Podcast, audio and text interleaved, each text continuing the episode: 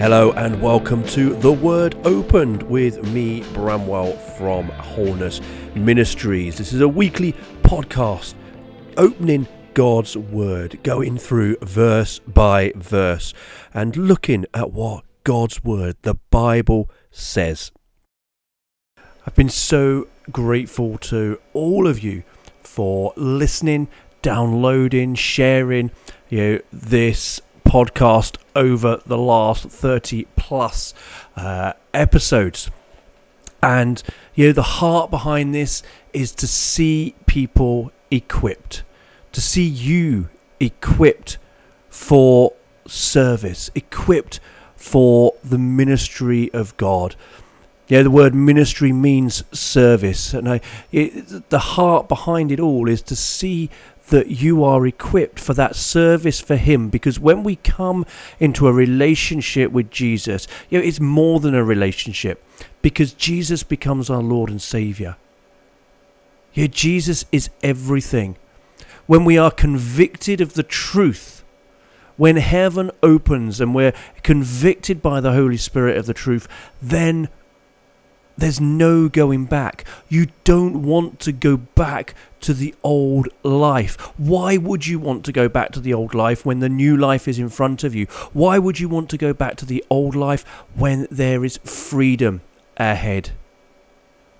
Yeah, and that is what you know, the aim behind Wholeness Ministries is, or part of the aim behind Wholeness Ministries, seeing people come to Christ, be made whole and equipped for ministry. It's an onward going journey. You know, it's not something that we just stand still in. And so I do pray that this does equip you and does encourage you. And we're going to continue today looking at Acts 2, verse 42. Continue looking at the ekklesia, this part 2 of the Ekklesia. Last week was part one, and if you haven't heard last week's, then I would encourage you to go back and listen to last week's because it sets the foundation of where we are. We started to open up you know, the, the beginning of the Ekklesia. And so we're going to continue today by continuing in Acts 2, verse 42. So everything we see here in Acts 2, verse 42, is a foundation. You know, Acts 2, verse 42 says, And they continued steadfastly in the apostles' doctrine and fellowship, in the breaking of bread and in prayers. The word steadfastly, which we were looking at last week, means to preserve or to give constant attention to a thing. You know, the fact that this was after they had, after this 3,000 people, 3,000 souls were added to the family of Christ. And when they were added, they then continued you know, steadfastly. They continued in devotion. You know, their life changed so much that they were devoted then to know Him more, devoted then to keeping their life on that direction, on that path. Everything became about Jesus. And so they continued steadfastly in the apostles' doctrine and fellowship, in the breaking of bread, and in prayers. So last week we looked at this apostles' doctrine. We looked at you know the ekklesia and what the ekklesia is and everything. And we also then spent some time looking at the apostles' doctrine, the fact that this is the teaching, the instruction that the apostles have been given by Jesus, spending those three years with Jesus when they were called. And they were now passing on what they had learnt. This was their learning, their teaching. And again, this is something that you, that often gets amiss is that the ekklesia should be about passing on instruction, passing on the teaching, the teaching not of not of man, but the teaching of Jesus, the teaching of God, the biblical teaching. And that is partly in discipleship. That's part of discipleship is this teaching. It is absolutely fundamentally important that we as a bride of Christ, which is what the ekklesia is, is teaching people, is discipling people, because otherwise people become stuck. And this is a discipleship in every area. It's a way of how to conduct your life, how to deal with certain situations, how to walk focused on Jesus, how to live your life. The whole lot comes within this teaching. You know, and we hear a lot about certain elements of teaching. You know, things that are very topical, shall we say? And then there are certain other things that we hear very little about. So, for example, we would hear a lot about the whole you know, gender issue, the whole sexuality issue. We hear a lot about that. We even hear some you know, teaching that would actually go against biblical means. And that would be then, therefore, where we would have you know, false teaching. If it's not biblical, it's false. And so you need to always weigh things up with the Bible. But then little things like how do you deal with a disagreement? And I say little, they're not little. Because a disagreement and the way that that can manifest into an argument is sin. And so Jesus talks about that. That's part of the apostles' teaching, the apostles' doctrine. How to deal with disagreement. How to deal with gossip. These are things as well that are important within discipleship. We are to disciple. And that's what the ekklesia should be doing. There should be no topic that is off limits within the doctrine, within the teaching, within the learning, within the ekklesia. If somebody doesn't want to talk about something because they feel uncomfortable, then my answer is get over it. And I know that may sound blunt, but it is true. Get over it.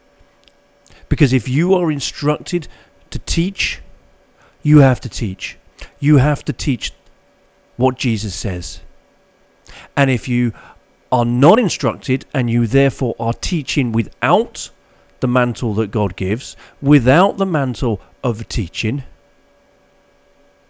then you are in a very, very dangerous place. You cannot pick and choose what you want. And there are. There are some denominations that will pick and choose what parts of the Bible they read, that will pick and choose what they actually talk about. It is a false teaching. You have to understand this because this is all part again you know lord please let this really resonate and understand if you are in a church that picks and chooses and doesn't talk about certain things then you are in a place that is not biblically teaching and potentially you are in a place where the person that is standing and teaching you is not ordained by God to do so. Because you cannot miss out parts. You cannot miss out parts of the Bible. If you do, you are not given the full picture, you are not given the full teaching. And this, this is something that we see so much, particularly in the Western world. You, we see this so much. We see elements of, oh, I don't like this bit, so I'm not going to talk about it. Do you know there are some denominations that won't even preach on hell or won't even preach on the devil? How on earth are you going to get through life if you don't hear the teaching of the one who comes prowling around, the one who comes to try and kill your life, to destroy your life. It doesn't make sense. So the 3,000 were devoted to learning, to learning what the apostles had learnt. You know, and when we come into that relationship, we should be devoted to learn that as well. Should be devoted to make sure that we stay on that same path. You know, we should be wanting to, to know more, to read more. Uh, but within that devotion of wanting to learn, we should be humble enough to listen and to accept what biblical teaching we hear. Yeah, that's another element because, you know, sometimes we can be wanting to learn so much, but actually, pride then comes in and we lose the focus of actually being humble to sit and listen to people. And the devil then gets in through arrogancy. Oh, I know everything. I know where to find this. I know where to find that in the Bible. Blah, blah, blah, blah.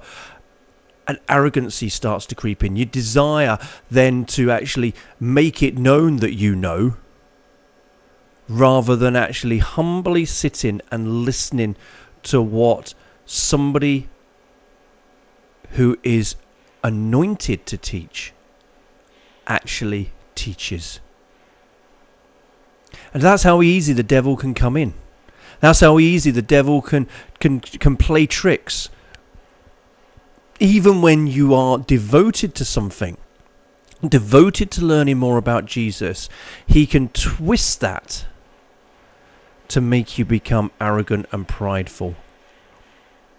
Humility is not of the devil. Humility is of Jesus. It is of the Holy Spirit. It is of God.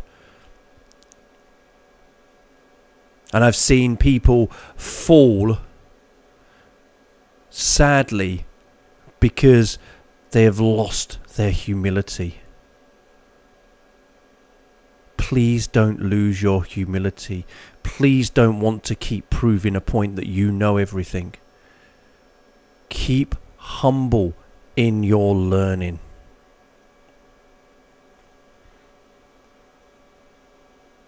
So let's continue with the next part. You know, and they continued steadfastly in the apostles' doctrine and fellowship.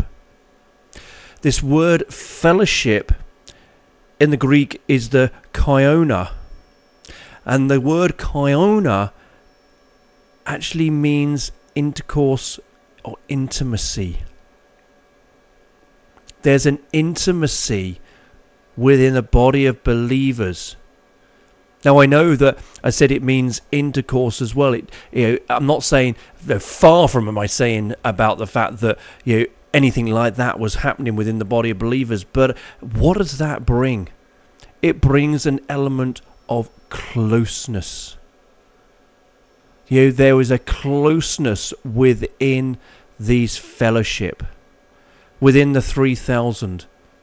There's an intimacy within the 3000. And it, this word, koinonia, pops up a few times within uh, Paul's letters, particularly.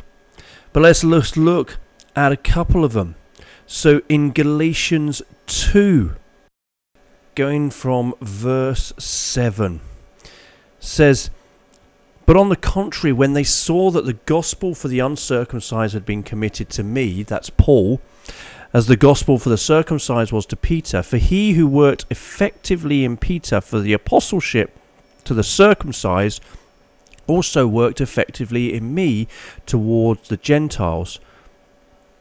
And when James, Cephas, and John, who seemed to be pillars, perceived the grace that had been given to me, they gave me and Barnabas the right hand of fellowship, that we should go to the Gentiles and they to the circumcised.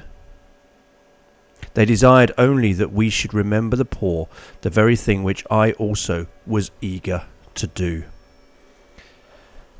Here, where you can read about, in fact, we'll, we'll look at this later on when we get to that part within Acts. The fact that you, this this sort of moment where it's like, hang on a minute, Paul's doing something.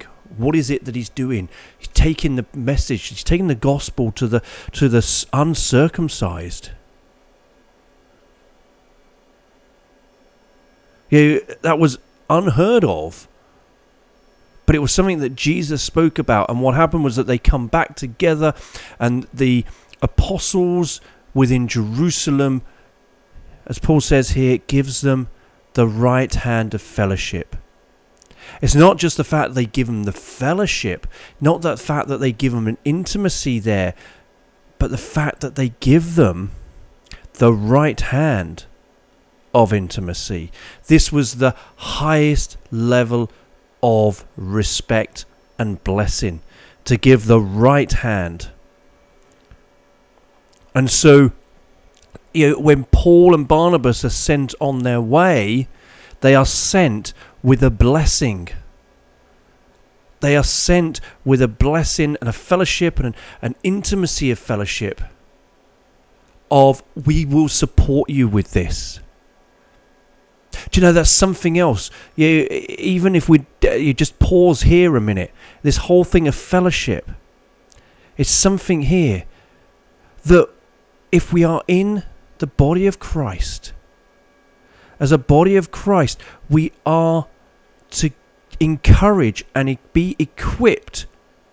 And within being encouraged and equipped to serve, to minister, then we should be in relationship with people that will then bless us as we leave their cover, you know, I say their covering, to leave what they have implanted into us, to then go on and do the work that God has set before us. That relationship, though, remains, it stays. If there is any issues, then you come back together.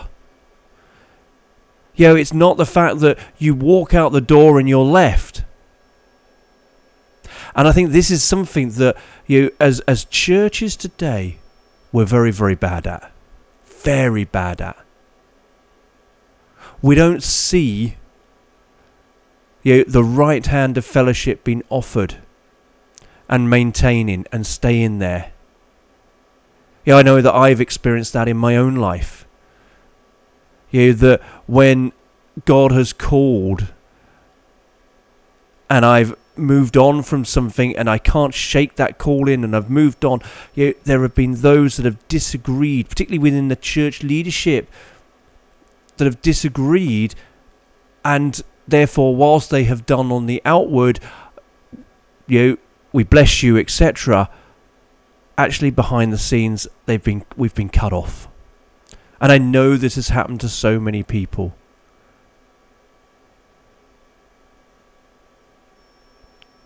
Church, leadership, discipleship, whatever you want to call it, is not about building an empire, it's about building a kingdom.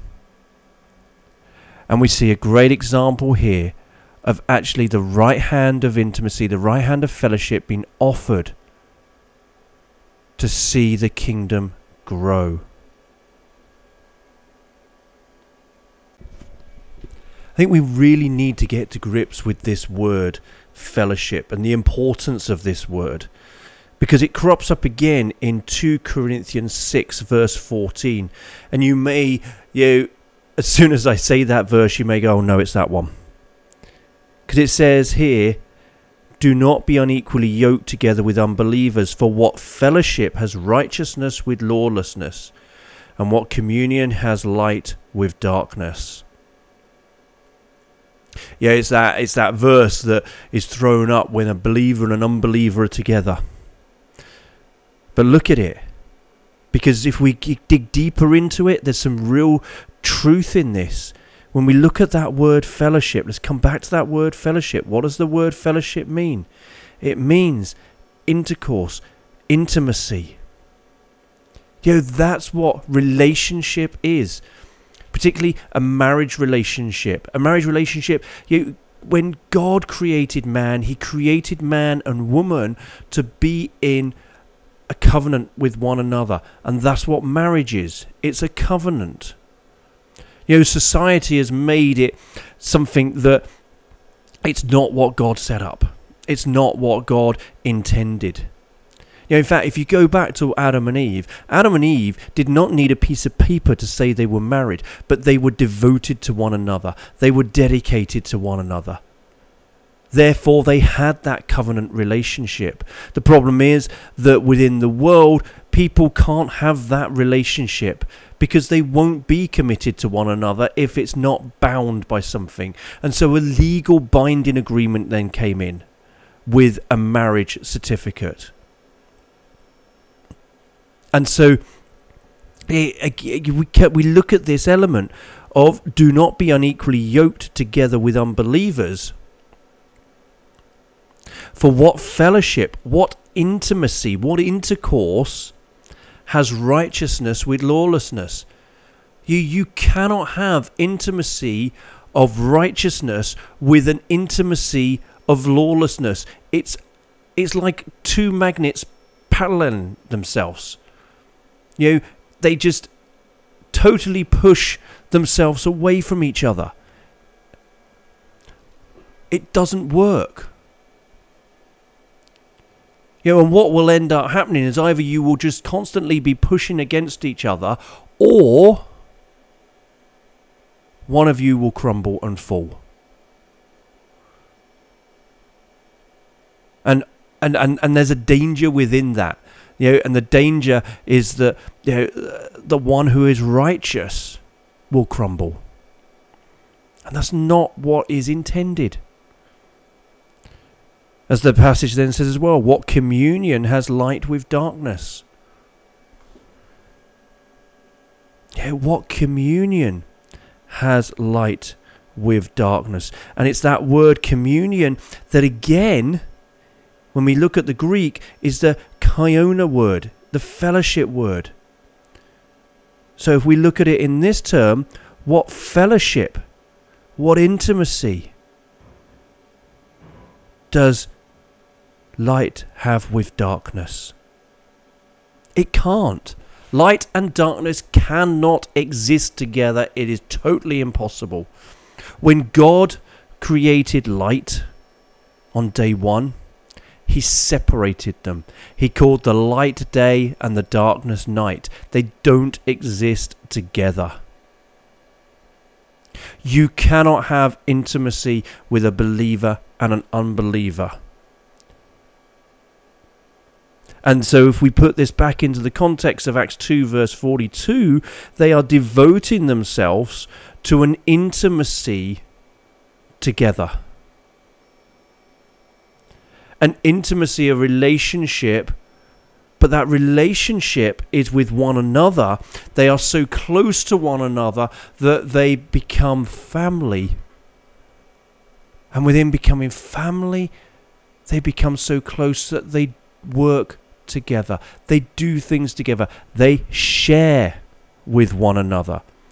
What do they share? They share the same God. They share the same way of life. They say, share the same love for God. They share the same desire to worship. They share their struggles. They share their victories. They share the same desire to see Jesus glorified and the joy of the gospel. This is what the fellowship of believers is about. You know, they share things together. It is not something that is kept separate. And so they are devoted to this. They are devoted to sharing the same God. They are devoted to sharing the same way of life. They are devoted to sharing their love for God. They're devoted to worshipping together. It's really sad when you see you know within a um, uh, within a church those that are worshipping and those that are not worshipping. That's not a fellowship of believers. That's weird. Fellowship of believers will worship together. They will praise God together. Yeah, I am. I am a, a, a. I have a real passion for worship and within the passion for worship, I have a passion that people understand what true worship is about.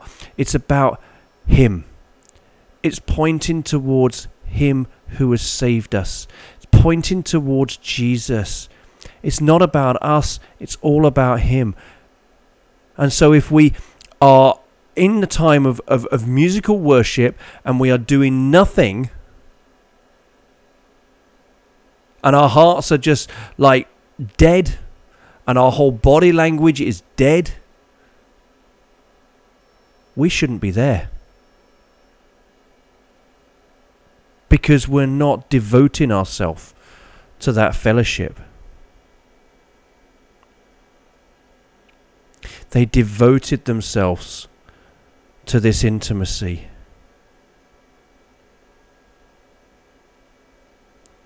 Yeah, there are many other examples of this word fellowship coming up. I won't go into them all now because I think you know we, we get the understanding and we get the, the gist of this. But the point being, again, that we are that close to one another and that we are intentionally close to one another, that we do life with one another. There should be nothing within the, the, the, you know within the relationship where it's like, oh well, I don't trust that person to share that. We should be doing life together, walking with one another.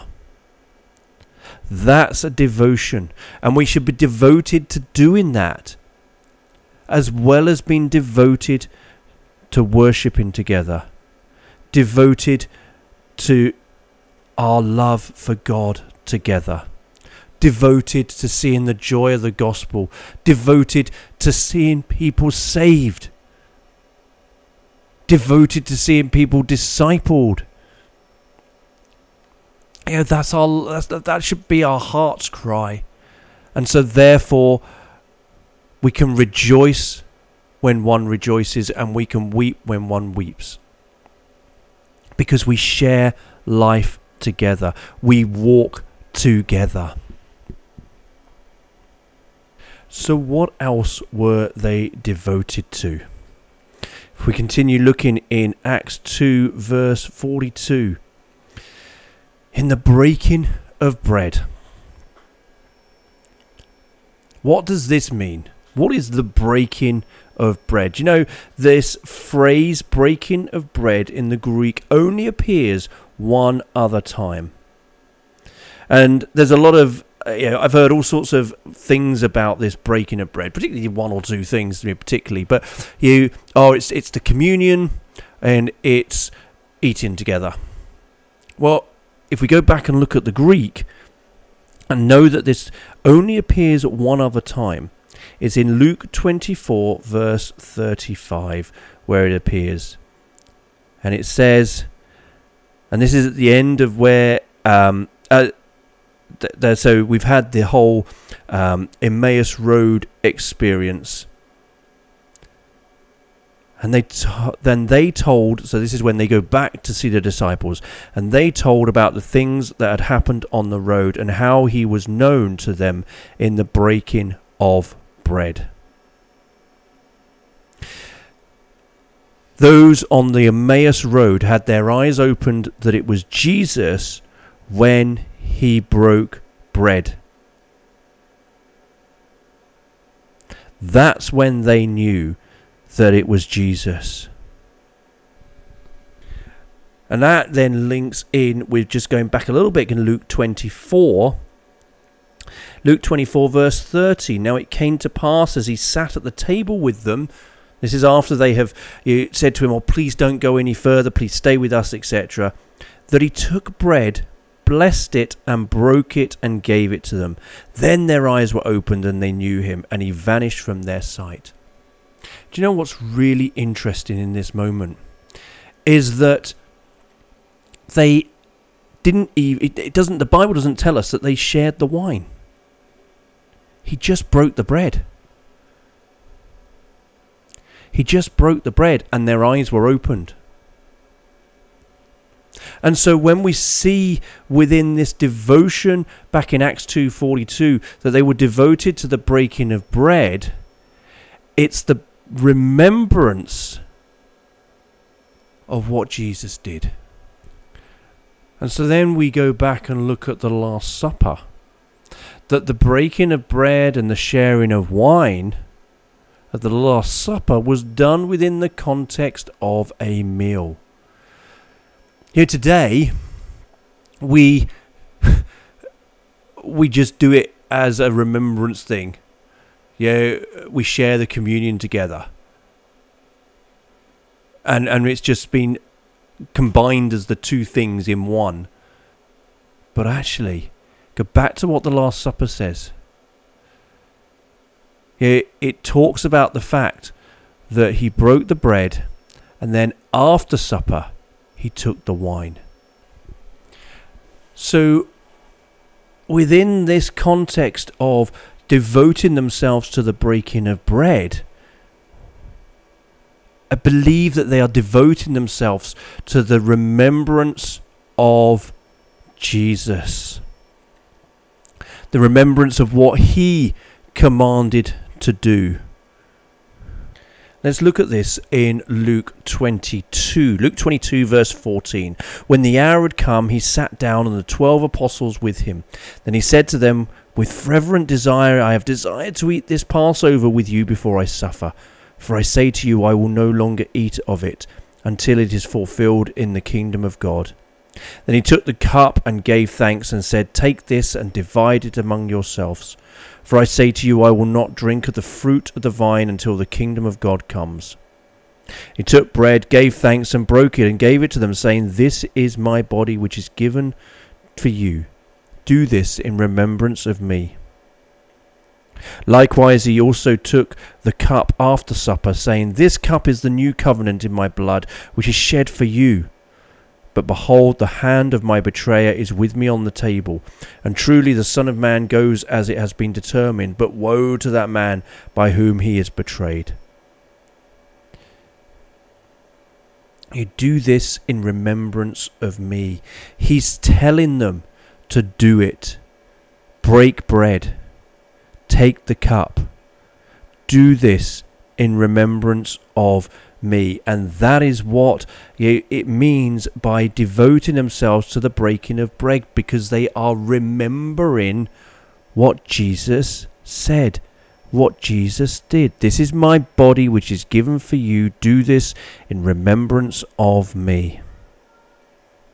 It's really interesting that when we look at it in this way, you know, we take the bread as that remembrance of his body being broken for us on the cross. What does that mean? What does that symbolize? It symbolizes his death. When we're taking the bread, we're remembering his death on the cross. But when we take the cup, we are remembering the new covenant. We're remembering that when his blood was shed, it was shed within the new covenant for us. And so they are remembering, they're devoting themselves to breaking the bread for his body, for his death, remembering what he did. It's a physical remembrance. And that's what they're devoting themselves to. They are devoting themselves to the physical remembrance as Jesus commanded, do this in remembrance of me, of his death.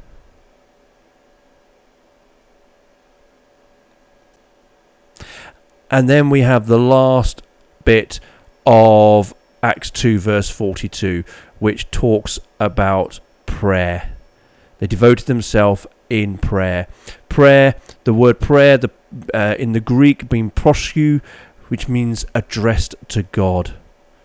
This is our direction and focus. It should always be towards God.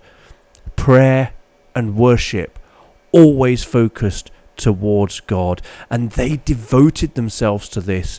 They devoted themselves to being focused towards God.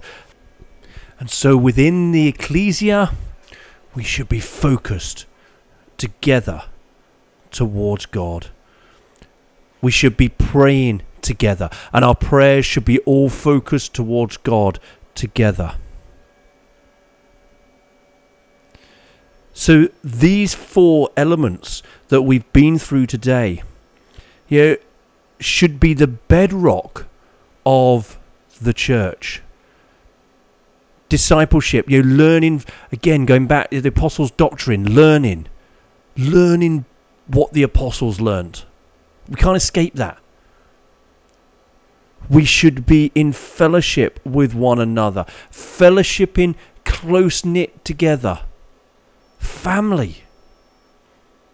You know, I just I just come into mind. You know, we hear this whole thing of oh, you about families and in families there are difficulties and there are rubbings up and all that sort of thing, and therefore no family is perfect and all these sorts of things. Yeah, I agree with that. But that's within the world. Within God, with the power of the Holy Spirit, we should be united together. We shouldn't be bickering about each other, backbiting, stabbing people in the back. We should be together. So that's something that, we, that a church should be devoted to. And I think there needs to be more teaching on this as well. So they're devoted to learning together. They're devoted to being family together. They're devoted to breaking bread together, remembering what Jesus did upon the cross in the physical remembrance of what Jesus told us to. And they are devoted to praying together, to focused on God together, worshipping together. This is the bedrock of an ekklesia. And if we don't have this, we don't have a foundation. And we're going to see as we continue that where this is a foundation, these four things, we're going to see other things happen. Because next week, when we start looking at verse 43, we will see what the bedrock of this then does. And I think that this is mind blowing. I just pray that this has encouraged you, it's equipping you and it's making you think about where you are. Yeah, this is what a church should be. And yet, sadly, we don't see these things. Lord, let this sink in today of how you have built your ekklesia, your fellowship, your family Lord, let this sink in. Lord, and help us to be bold and to be brave and to stand for what you say rather than what man says. Jesus' name, amen.